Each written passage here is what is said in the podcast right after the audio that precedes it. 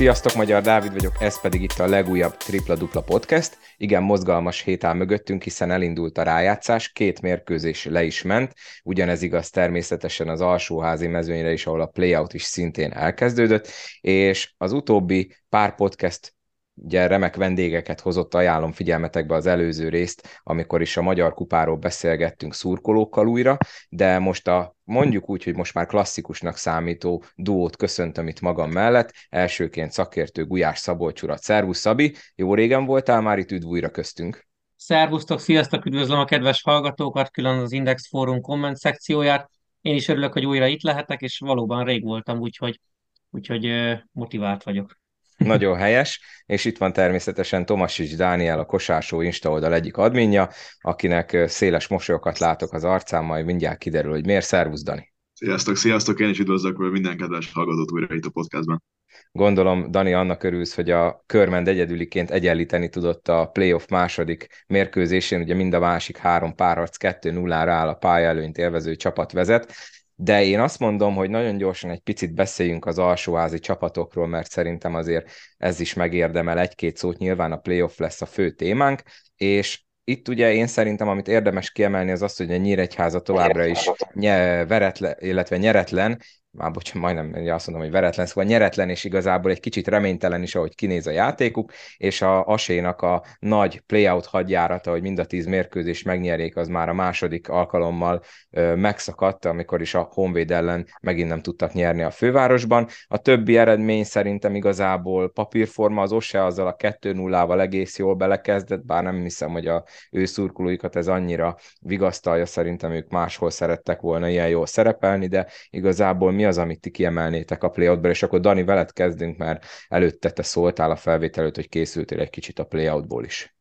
Igen, igazából amit elmondtál, az tökéletesen megállja a helyét, hogy az oroszlány kettőből kettővel nyitott, stabil játék, magabiztos győzelmek. A Kaposvár hozza ugyanazt a két arcúságot, amit megszoktunk tőlük az alapszakasz alatt, volt egy remek győzelmük, aztán mégis egy sima vereségük. A Szeged és a Honvéd nagyon-nagyon fontos győzelmeket arattak, hiszen itt tovább tágították a Nyíregyháza és köztük lévő szakadékot, úgyhogy a Nyíregyháza nagyon-nagyon nagy bajban van. Nekik most már komolyan el kell kezdeni gyűjteni a győzelmeket, mert így nem maradt tényleg más opció, csak a sima kiesés. Hiszen még azért úgy gondolom, hogy a, a Honvédon nekik még lesz egy-két nagy csatájuk, de hogyha minden így marad, akkor szerintem a Honvéd simán bemarad, és a Nyíregyházat fogunk elbúcsúzni a, a szezon végén. Baksnak pedig uh, szerintem az egyértelmű volt, hogy nem fog összejönni ez a 10-ből 10 győzelem, amit itt uh, vizionáltak páron de, de tényleg, amit, ami pozitívumként ki lehet emelni, az tényleg az, hogy a, az oroszlánk itt azért itt elkésztünk, ők stabil játék, a, hozzák a meccséget, és az egy sovány vigasz így a szurkolóknak így a szezon végére nem tudom, hogy ezt beszéltük-e, de szerintem itt a nagy történések mellett elsikadt, hogy ugye Rudez végül csak felmentették Kaposváron, és itt ugye ilyenkor előjön az, hogy ha már eddig kitartottak mellette, akkor van-e értelme itt az utolsó pár fordulóra, illetve hát nyilván a playoutra váltani, másfelől ugyanakkor meg, hogyha tényleg ennyire reménytelen volt, akkor ugye itt a szezon végén, amikor már játékost igazolni nem lehet, akkor valószínűleg ez az egyetlen lépés van a vezetőség kezébe, hogy egy kicsit megpróbálják felrázni a csapatot. Igen, igen. Megmondom őszintén, én most már kihúztam volna vele ezt az évet, különösebben az eredménye itt, hogy tizedik vagy, vagy kilencedik, az már sokat nem hoz, nem szoroz. Szerintem azért elkezdett egy, egy olyan munkát, hogy azért a fiatal játékosokat megpróbálta beépíteni, ezért Halmai Daninak, Pár Márknak, Puska Bencének voltak, voltak jó meccsei, többször töltöttek 20 perc fölött a pályán, de nem volt meglepő, hogy végül is így döntött a Kaposvári vezetőség. Én mondom, kiúsztam volna ezt az évet, mert hogy most 9. vagy, vagy 10. ebbe a szakaszába az azonnak már azt gondolom tök mindegy. Ennél kicsit meglepett ez a döntés, de igazából megértem azt, hogy miért döntött így. Szabi, a playouthoz te szeretnél -e valamit hozzászólni, vagy térjünk át a, a playoffra? Igazából csak annyit, hogy nekem is ez a két meglepetésem van, ugye a kaposvári edzőváltás, ami, ami számomra értetlen bár az egyetlen indok az talán az lett, hogy egy picit költséghatékonyabban szeretnék befejezni a szezont, és, és ezen a hedző fizetésen is egy kicsit spórolnak a, a Somogy megyeiek, illetőleg engem a OSE egyébként mondhatni lehengerlő kezdése azért meglepett, hiszen mind a két mérkőzést relatíve simán behúzták, és, és ha esetleg lettek volna kiesési gondjaik, az, azok gyorsan el is illantak, illetőleg, illetőleg hát szegény Nyíregyházal, hogy beszélgettünk, nekik most már nem sok nem sok esélyük van. Minden esetre azért még van hátra mondjuk egy-két mérkőzés. de, de ahogy említette Dani is, nincs idejük innentől kezdve halaszgatni a győzelmeket, tehát nekik most azonnal el kell kezdeni mérkőzéseket nyerni, hogy mire a Honvéddal játszanak majd oda-vissza, addigra már legalább lőtávolon belül legyenek. Na hát akkor térjünk át a nagyok játékára, és tényleg nem akartam itt most megsérteni az alsóházi csapatokat, de ugye a playoff. Na, az nemes egyszerűséggel azzal kezdeném, hogy melyik számotokra a nagyobb meglepetés, az, hogy három párharc is 2-0-ra áll, vagy az, hogy nem mind a négy párharc áll 2-0-val. És akkor Dani, kezdjük veled. Engem azzal meg, hogy három párharc 2-0-val áll. Ugye én vizionáltam azt, hogy ez a Tesopron tipikus öt meccses, aztán nagyon nem úgy néznek ki jelenleg a dolgok abban a párharcban. Igazából a többi eredmény a számomra nem meglepő, szóval a Falko, de a Szalba, Kecskemét, azt mind a hárman vizionáltuk, hogy az valószínűleg söprés vagy négy meccs. Az olajkörben meg egyelőre a hazai csapatok hozzák, úgyhogy az egy-egy is sem meglepő szerintem. Uh, igazából így ennyi. Dani, Mondtad ugye, hogy nem meglepő, hogy a Falkó 2-0-ra áll. Ugye itt történt egy nagyon sajnálatos sérülés, Zach Brownnak hát nagyon sanszos, hogy az egész hátralevő szezonja véget ért, egy nagyon csúnya tértsérülés szenvedett. Aki látta a videót, az tudja, hogy miről van szó. Nagyon nem természetes formában állt az a térd, amikor leért, és itt sokan mondogatták, ugye, hogy ott meglökték őt a levegőben, semmi nem történt, tehát ez egy nagyon szerencsétlen és egy rossz mozdulat, tehát nem volt ott semmi deacré részről szabálytalanság, és ugye, ha jól emlékszem, azt írták, hogy szalagszakadás, Szóval abból nem hiszem, hogy idén őt már fogjuk látni, és akkor esetleg azt mondta, hogy akkor így a Falkónak nehezebb dolga lesz. Hát a szombathelyiek nagyon simán nyerték a második mérkőzés Debrecenben, ami talán egy picit meglepetés lett, bár én szerintem majd ez inkább a későbbi meccseken fog kijönni, mert számtalanszor láttunk már arra példát más sportágokban is, hogy amikor kiesik egy ilyen alapember, akkor az a következő egy-két mérkőzésre akár plusz energiákat is tud felszabadítani, akár érzelmi, akár bármilyen más faktor miatt a többiekben, szóval lehet, hogy ennek később azért lesz jelentősége már csak az azért is, mert ugye a rotáció így egy nagyon fontos taggal lecsökkent Konakov mester számára. Szabi, ugye te, mint a Kecskeméti kosárlabda egyik szószólója itt a podcastben, két nagyon szoros vereségem van túl a Kecskemét, de hát az állásra sajnos ő szempontjukból 2-0, az Alba pedig egyelőre én azt mondom, hogy rossz játékkal is hozza ezt a, ezt a szériát.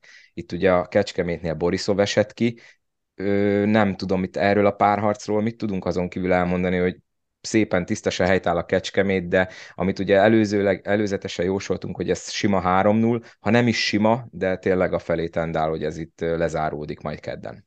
Valóban úgy néz ki, hogy 3-0 fog záródni a párharc, ugye következő mérkőzés Fehérváron fogják majd rendezni.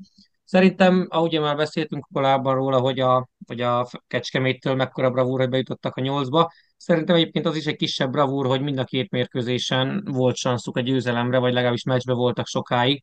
Egyébként ugye Fehérváron még 15-6 ponttal is vezettek, azt hiszem ott az első félidőben. Még írtam is a csoportba, hogy a, hogy a kecső az oda, oda durrant mindenkinek, de... Igen, én meg rögtön végül... válaszoltam rá, hogy sajnos még sok idő van hátra, mert ez igen, az első igen, félidő igen. közepetáján volt, igen. Igen, aztán most Kecskeméten pedig hát nem csak, hogy meccsbe voltak, hanem reális esélyük volt arra, hogy kiegyenlítsék a párharcot, de hát a végjátékot talán erőben is jobban bírta egyébként a Fehérvár, hiszen hiszen azért a kecskemétieknél sokat beszéltünk az átlag életkorról is, meg sokat beszéltünk arról, hogy, azért összességében nekik ez a, ez a kupa is egy elég kimerítő történet volt. Úgy néz ki, hogy ezt a, ezt a sorozat terhelést most már nem bírta sem mentálisan, sem fizikálisan a KTE, de mondom, őket még most sem szabad leírni, és még a harmadik mérkőzésen is biztos vagyok benne, hogy oda fogják tenni magukat.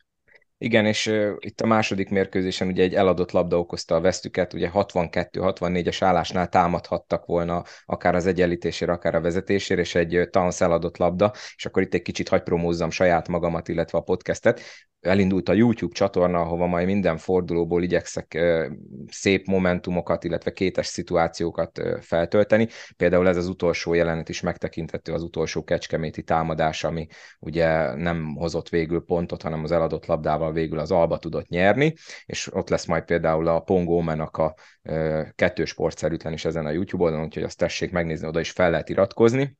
És akkor szerintem térjünk át arra a párharcra, amit meg ötmeccsesnek tituláltunk, ha jól emlékszem, mind a hárman, és egyelőre a Zalaegerszeg nagyon, hát mondanám, hogy magabiztosan, de aki látta ezeket a mérkőzéseket, és én a, mind a kettőből láttam viszonylag sokat, főleg az első mérkőzésből, tehát itt azért ez a 2-0 egyáltalán nem annyira 2-0, hanem én azt is megértem, akik azt mondják, hogy akár a Sopron is vezethetnek 2-0-ra, mert voltak ugye főleg az első mérkőzésen kétes momentumok, elég itt a Joseph lépési bára gondolni, vagy a, arra a parádés O'Reilly hármasra, ami egyébként, ha kikockázzuk, akkor időn túli volt. Tehát nagyon sok minden olyan momentum volt ezen a két mérkőzésen, és ugye Flavarakis mester megint elkezdte a pszichológiai hadviselést, hogy nem tisztelik a csapatot, meg hogy az első mérkőzésen, amik történtek, azokat senki nem hagyhatja figyelmen kívül, hogyha a magyar kosárlabda fejlődését akarja nem szó szerint idéztem, de ez volt a lényege. Na itt szerintetek a Sopronnak van még visszaút ebből a 2-0-ból, főleg úgy, hogy ugye most Zalaegerszeg hazai pályán lezárhatja ezt a párharcot? Szerintem, szerintem nincs visszaút most már a Sopronnak. Én úgy látom, hogy az Zalaegerszeg ezt a párharcot le fogja zárni. Amit te is említett, az első meccsen tényleg azért voltak elég érdekes ítéletek, itt főleg a hosszabbításban, és ugye Joseph lépési bája. Bocsi, bocsi, itt, a... itt, itt, azért mondjuk el azt, aki nem tudná, a végeredmény 117-112 egyszeri hosszabbításban. Tehát itt, itt nem a védekezésről szólt, tehát az, aki, tudjátok, mindig van ez a playoff védekezés, ott azért ugye keményebb a, a védekezés, hát itt nem az volt, viszont tényleg, aki egy nagyon jó mérkőzést akar megnézni, akkor az nézze vissza, mert uh, tényleg itt, amikor mindig azt mondjuk, hogy ez egy jó reklámja lett volna a kosárlabdának a tévébe például a közvetítik, ez maximálisan kimeríti az összes ilyen jelzőt. Így van, ez egy, igazából az első meccsnek ilyen, ilyen NBA playoff vibe volt így a dobott pontok száma alapján. Amit én kiemelnék az az, hogy a, az Alágárszeg 5 légiósa, az O'Reilly, Smith, Trice, Ostojic, Rakicevic 5-ös 89 pontot dob átlagban az etében ebben a párharcban a 96 dobott átlagpontjukból, szóval, hogy ez elképesztő statisztika, illetve hogy a két meccsen átlagban 30 kísérletből 44 százalékkal dobják a triplákat, ami megint csak azt gondolom, hogy tényleg brutális. Én a Sopronból hiányolom egyébként azt a koncentrációt és azt az odafigyelést, amit a Szolnok elleni kupa döntőben mutattak. Én úgy látom, hogy a mind, a két, mind a két mérkőzés az a csapat nyerte, tehát az Alegerszeg, amelyik végül is a döntő pillanatokban, helyzetekben jobban koncentrált és fontosabb, jobb döntéseket tudod hozni, úgyhogy szerintem ez az oka azért annak, hogy az Alegerszeg most 2 0 vezet, és nem mondjuk a Sopron 2 0 vagy nem egy-egy a párharcállása. Igen, a második Soproni mérkőzésen az utolsó 6 percre, ha jól emlékszem, 6 vagy 8 pontos hazai vezetéssel fordultak rá, és onnan csinált egy nagy futást az Zalaegerszeg. Szabi, neked ez a párharc mennyire hozza eddig az elvártat, vagy mennyire okoz meglepetést? Hát ugye én is öt meccsesnek gondoltam ezt a párharcot, aztán, aztán valóban nem úgy néz ki, hogy az lesz. Én Danival maximálisan egyetértek abban, hogy, hogy egyébként tényleg itt a mentális faktor az, amivel jelenleg az Alegerszeg 2 0 vezet, hiszen, hiszen mind a két meccse meg volt a sansza a Sopronnak arra, hogy győzzön. De, de a oly sokszor emlegetett Flevrakis faktor, hogy ugye mennyire nagy érzelmi kilengései vannak magának az edzőnek, és ezáltal a csapatnak is, és ugye ez, ezek generálják valószínűleg azokat a hosszúra elnyúló negatív sorozatokat, amik ugye a Sopronnál megfigyelhetőek voltak egész szezonban. Egy kicsit most is azt érzem, hogy, hogy mentálisan nincs ott a társaság. Szerintem egyébként Flevarakis nyilatkozata sem volt túl szerencsés. Nem gondolnám azt, hogy a Sopron továbbjutása jobban szolgálná a magyar kosárlabda érdekeit, mint az Alagerszeg továbbjutását, tehát szerintem itt szó sincs erről. És, és valóban Dani ugye említette a légiósokat a, a, az egerszegieknél, én azt gondolom, hogy, hogy valóban minőségi légiósok, és, és azok a számok, amiket előbb elmondott itt a kollega, azok önmagukért beszélnek. Ha, ha ilyen számokat hoz egy, egy légiós kontingens, akkor, akkor nem kérdés, hogy megérdemelt a 2 0 vezetés. Én szerintem egyébként Flevarakis arra gondolt, hogy ugye az első meccs után is nyilatkozatában egy-két ítéletet jelen, tehát egy-két ítéletet szerintem azzal nem értett egyet, lehet, hogy erre gondolt akkor is, de volt ott nyilván egy-kettő, de nem hiszem, hogy ezen múlt. Hozzáteszem, nyilván ott az, főleg az első körnek a mérkőzései, ott nagyon az volt mindenhol a konszenzus, hogy nem igazán voltak a helyzet magaslatán minden esetben a játékvezetők. Ez ott a, a szolnok körmenden is párszor érződött, de nyilván ugye nekik sosincs könnyű dolguk, és erre ilyenkor könnyebb, amikor ennyire szorul a hurok erre ugrani, de egyébként ebből a három párharcból ti is úgy érzitek, hogy mind a három lezárul holnap, ugye hétfő este vesszük fel ezt az epizódot, kedden vannak a harmadik mérkőzések, vagy érzitek azt, hogy esetleg valamelyik párharc még ebből a háromból, most ugye erről beszélünk, a szólnak körmendet hagyjuk, hogy abból esetleg lesz-e még, akinek pénteken játszania kell? Szerintem nem, szerintem itt mind a három párharc le fog zárulni holnap. Talán még a Sopron tudna meglepetést okozni, de én most azt érzem, hogy az Alegerszeg hazai pályán be fogja húzni, úgyhogy szerintem mind a három párharc lezárul majd itt holnapi nap folyamán. Szabi, ha jól láttam, egyetértően bólogattál te is. Igen, a Zalaegerszeg, a Fehérvár és a Szombathely szerintem már holnap este ilyenkor ott lesz a legjobb négy között. Egyébként szerintetek, amit az elején mondtam, azt hiszem arra nem reagáltatok, a Brownnak a hiánya, az a későbbiekben jobban kiütközhet, mint most ezen az egy debreceni mérkőzésen. Tehát ugye még most nem tudunk túl sok mintából meríteni, hogy Brown nélkül, hogy szuperál a, a szombathely. Szerintem kicsit vékony lesz hosszú távon a, a Falkót hármas poszton. Én nem mondom, hogy féltem őket, mert, mert egyrészt nem értük dobog a szívem, másrészt, másrészt azért van olyan a, a többi játékos, képvisel olyan minőséget, hogy meg tudják ezt a, ezt a szerkezeti problémát oldani de, de összességében azért, ahogy mondtad is, hosszú távon kiütközhet Brown hiánya. Nagyon kíváncsi leszek, hogy Konakov egyébként hogy fogja ezt megoldani. Hát itt szerintem most majd nekik jól jön, mint ahogy a többi csapatnak is, hogy lesz ugye egy jó nagy, akár két hetes szünet is, aki holnap söpör, annak ugye kicsit több, mint két hét áll majd rendelkezésére, hogy rákészüljön az elődöntőre. Dani? Én is egyetértek a Szabival. Innen szeretnék egyébként jobbulást kívánni, hogy felépülés minél előbb vissza tudjon térni a kosárpályára, mert én úgy látom, hogy a az idei bajnokság egyik legjobb túvé játékosa, aki tényleg elő-hátul extra. Lesz, lesz problémája szerintem hosszú távon ebből a Falkónak, de én sem érzem őket veszélyben, tehát itt azért valószínűleg a Calvas be fog kerülni most majd a helyére a kezdőbe, és talán megoldják ezt az egész. De ahogy kupa döntőn is láthattuk, hogy a kupa hétvégén azért a Kovács Brendekben is benne van bőven az, hogy 10-12 pontot tudja segíteni a csapatot, szóval hosszú távon nem feltem a Falkot, de fog ez fejtörést okozni azért Konakov mesternek mindenképpen. Vagy ha kell, Rákos úgy dobálja a triplát, mint most a Debreceni mérkőzésen. Na, akkor térjünk rá a piros-fekete rangadóra, ami egyedüliként egy-egyre áll. Hát nem tudom azért akarom veletek kezdeni, és most kezdjük a második mérkőzésen, mert ti mind a ketten ott voltatok a szombati körmendi mészárláson, mert hogy ez az volt, én szerintem mondhatjuk, hogy egy pillanatig sem volt kétséges, hogy ezt a hazai csapat fogja megnyerni, mint ahogy egyébként az első meccsen is nem sokáig volt kérdéses az, hogy az olaj nyer, mert a körmen nagyon beragadt a rajtnál. Ezt ugye Pepitába eljátszotta a Szolnok körmenden.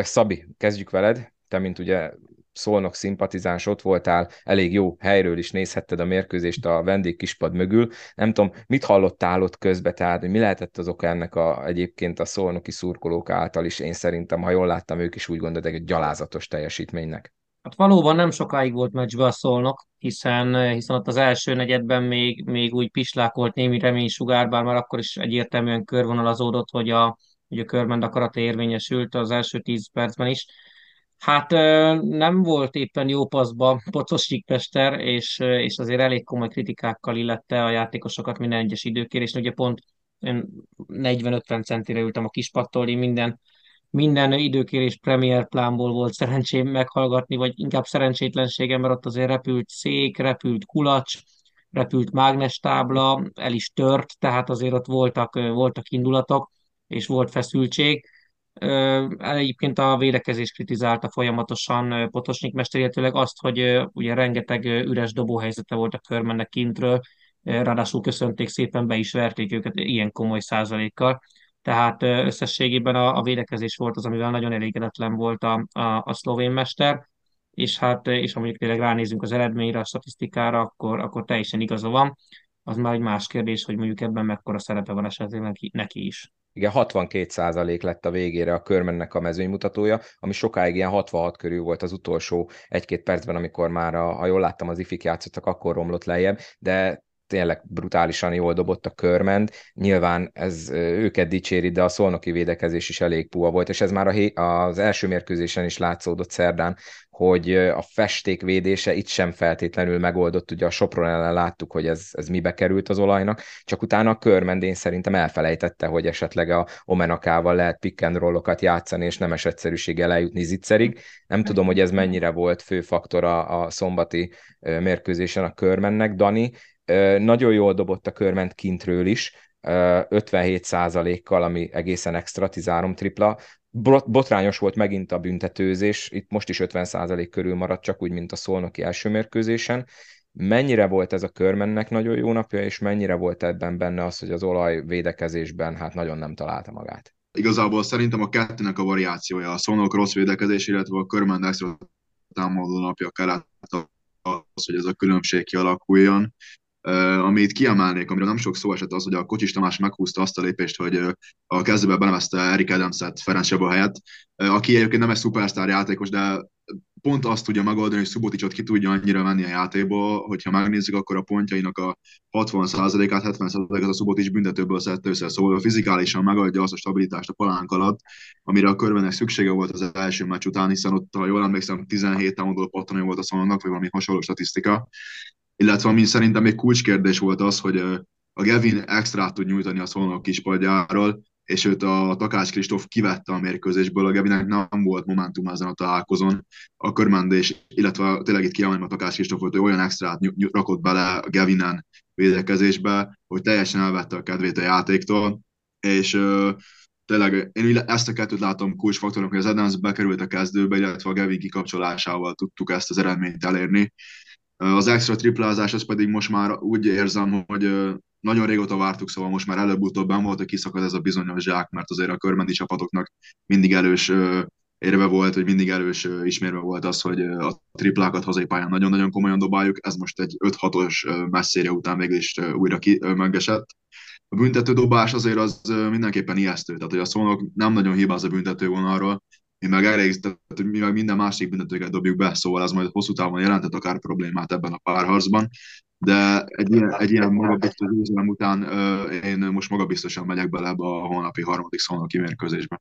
Szabi, az mennyiben lehet, vagy mi lehet annak az oka, hogy ugye többen is én jó magam is, meg páran láttam, hogy kritizálták a Potosinknak a rotációját. Például Lukács Norbi a szerdai mérkőzésen szerintem nagyon jól játszott, 14 percet kapott, második fél időben került pályára, ezen ment esetleg a filózás, hogy nem esetleg valami sérülése van, és a szombati körmendi meccsen is mindössze 13 perc jutott neki, bár ahogy hallottam, nem nyújtott olyan teljesítményt, ami esetleg többre predestinálna, de Dörrem se volt valami jó, és ő meg 24-et játszott, de nyilván valakinek játszania kell. Szóval ebben lehet-e valami, illetve az új körmendi közönségkedvenc Pongó Máté, aki ugye most egy újabb sportszerűtlen hibát kapott egy hátulról lökésért, ezt is ugye meg lehet nézni a YouTube-on, a podcast YouTube csatornán, és ugye a, az alapszakasz végén a bajnokin is ugye ő volt az, aki hátulról a kispadról berohanva a meccs végén lökött, úgyhogy gondolom Dani, ő lett most ott az új közönség kedvenc körmenden.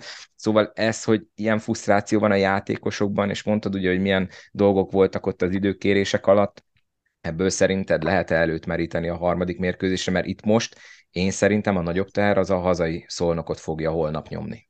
Egyértelműen a körben, de még, szerintem még mindig az esélytelek nyugalmával érkezhet a Tiszaligetbe holnap, és, és ugyan Dani nagyon bizakodó, én, én továbbra is azt gondolom egyébként, hogy a körben nem fog nyerni szolnokom egyetlen egy mérkőzést sem.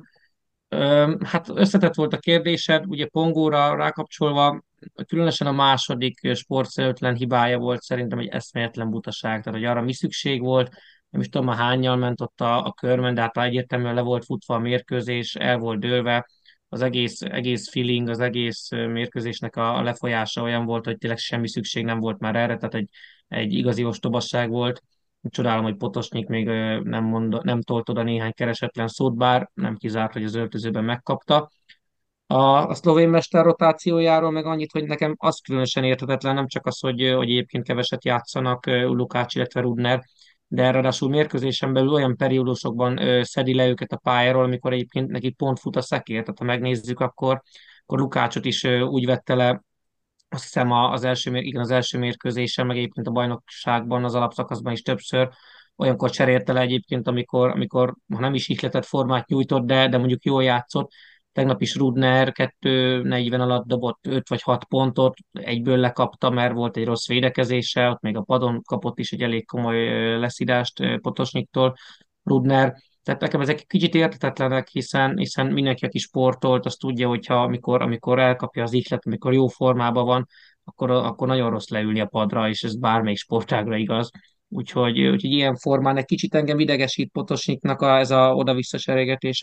És arra mi a véleményed, hogy ugye mind a két mérkőzésen nagyon feltolt védekezést alkalmaz az olaj, ami azt jelenti, hogy már akár egész pályán az irányítót ugye felvesszük, akár Pongó van fönt, akár Dörhem, és ebből ugye a körmendi alacsony emberek, ugye Chambers, vagy akár, vagy akár ugye Mitchell, iszonyatosan könnyen megveri lábon ott az első embert, és ugye ez sokszor visszafelé sül el, és nagyon úgy tűnik, hogy egyelőre ugye két meccsen is ez volt a védekezés. Én szerintem, hogyha a harmadikra is ez marad, akkor ebbe viszont benne van, megint nagyon meleg lesz a pite, mert utána vagy az van, hogy ugye tisztán dobnak a festékből pontot akár az alacsony emberek is, vagy ugye falt problémák lehetnek belőle, vagy nem jól látom, hogy ezt a védekezési szisztémát használta Potosnik túl sokáig? Igen, és egyébként érdekes, mert meg még az sincs, hogy ez feláldozta volna mondjuk a szerzett labdák oltárán, tehát ugye arról nincs szó, hogy, hogy mondjuk emellett az olaj, mondjuk egy egész pályás letámadásból szerzett volna néhány könnyű kosarat. Szerintem most a másik meccsen egyet se, de az első mérkőzésen sem gondolom, hogy, hogy mondjuk egynél többet szerzett volna, tehát kicsit számomra is érdekes. Persze nyilván ilyen mértékben én nem értek a, a kosárlabdához, hogy, hogy Potosnik ezt a taktikai húzását becsméreljem, de, de valóban itt laikusként nekem is fura, hiszen, hiszen mondjuk én, a futballból, ha kiindulok, én akkor támadok le egész pályán húzamosabb ideig, hogyha abból vannak labdaszerzések, és abból tudunk gyors átmenettel gólokat szerezni, azért a kosárlabda ilyen szempontból picit hasonló, hogyha, hogyha kimész egész pályázni, nem szerzel belőle labdát, nincs belőle könnyű kosár, ellenben az ellenfél kis emberei könnyedén törnek be, akkor, akkor indokolt lenne szerintem a váltás meglátjuk, hogy majd mit talál ki erre a következő mérkőzésre, mert tényleg, hogyha itt esetleg elviszi a győzelmet a, a körmend a Tiszaligetből, akkor én viszont momentán azt nem látom magam előtt, hogy a negyedik mérkőzésen sikerüljön kiharcolni az ötödiket, mert a, az utóbbi hetekben látott forma, hát egyáltalán nem mutatja, hogy esetleg tudnánk nyerni körmenden, mert az, az alapszakasz végén hiába játszott jól a körmend, és végül ugye harcoltak ki a, a playoffba jutást, azért az olaj sokkal jobb felfelévelő formában volt, de ez most ugye nagyon nagyot fordult, főleg ugye a kupa elődöntővel.